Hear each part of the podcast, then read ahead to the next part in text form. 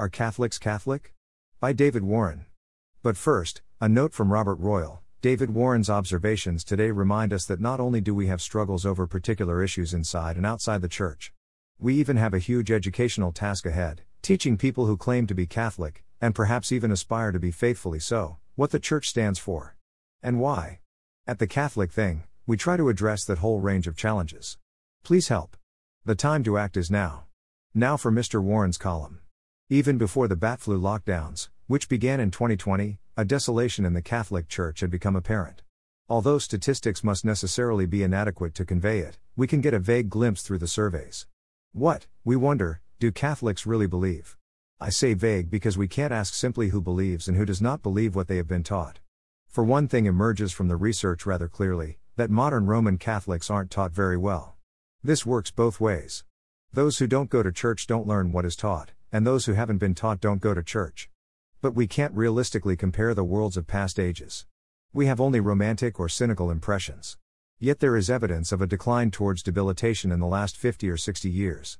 Demonstrably, church attendance has fallen dramatically. According to a fairly thorough study by the Pew Forum, done just before the bat flu hit, it was established that less than a third of living Catholics were practicing actual Catholicism, by holding the most basic Catholic belief. I do not think that the lockdowns improved this circumstance, though I haven't seen scientific counts. But that minority of outwardly declared Catholics who had been attending, found themselves in many cases locked out of church. In the time since, many would seem to have wandered away. Let me refresh the reader's memory of that last Pew report on us, from 2019. Some 69% of self identifying Catholics did not accept transubstantiation. That is to say, they did not consider the real presence to be real, even to the standard of opinion polling. Instead, a majority of them believe that the bread and wine in the sacrifice of the Mass are merely symbols of something. The real presence of our Lord is thus disbelieved. Yet of those disbelievers, a large minority of those who sometimes made it to Mass were aware that the Church does in fact teach the real presence. Most still rejected Church teaching on this, and incidentally on other issues. A considerable number, chiefly of those no longer attending the Mass, are confused even about the symbol. Their reason must have left them along with their faith. Bishop Barron and some others have specifically addressed this crisis. A selection of senior clergy have given some indication of panic, and the small section of what we call traditionalists, i.e., Catholics who sport Catholic views, are resisting, daily and weekly. But disbelief is a problem not only for Roman Catholics but also among the Greek, Russian, and Oriental Orthodox, and in those Protestant realms where some version of the Eucharist is still sometimes celebrated. Beyond the churches, the modern mind finds the doctrine of the real presence implausible. The churches are emptying wherever modern life gathers on the streets outside, wherever men and women feel genuinely free not to think about it. For the curious thing is that the real presence is more commonly believed among those who think, and enjoy better education in the most tangible forms, everywhere. This must be understood to confront the challenge of re evangelizing the congregations that have got away. The distinction between wisdom and raw crass IQ is not entirely unknown.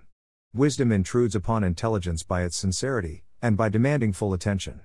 The glibness of modernity is, by this definition, unwise.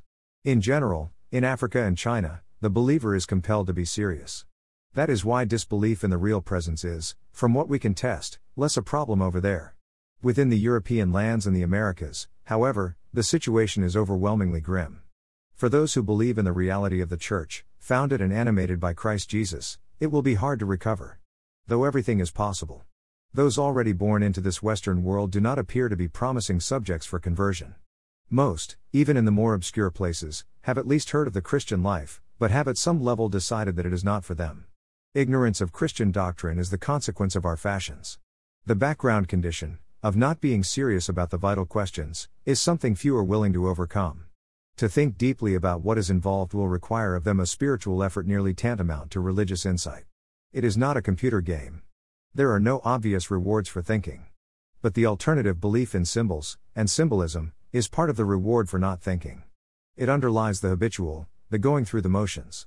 It is, in fact, a lower form of religion, that can be available and has been available to mediocre minds all along. For what no pollster can discover, and is a secret only for God, is that a person can say he believes in the real presence yet understand it only as a glib formula. Surely, in the past, plenty of Catholics must have done this, and attended church only because all their neighbors were attending. This point is worth grasping. For other religions are also experiencing a decline in popular belief, Thanks to the nature of modernity. The world is getting ever glibber, and religions of any sort don't fit.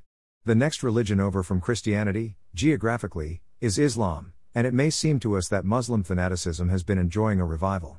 In many places, terrorism seems to make the call to Islam emphatic. Islam is no exception, however. The religion itself has a profoundly political dimension, and its revival is largely a political phenomenon.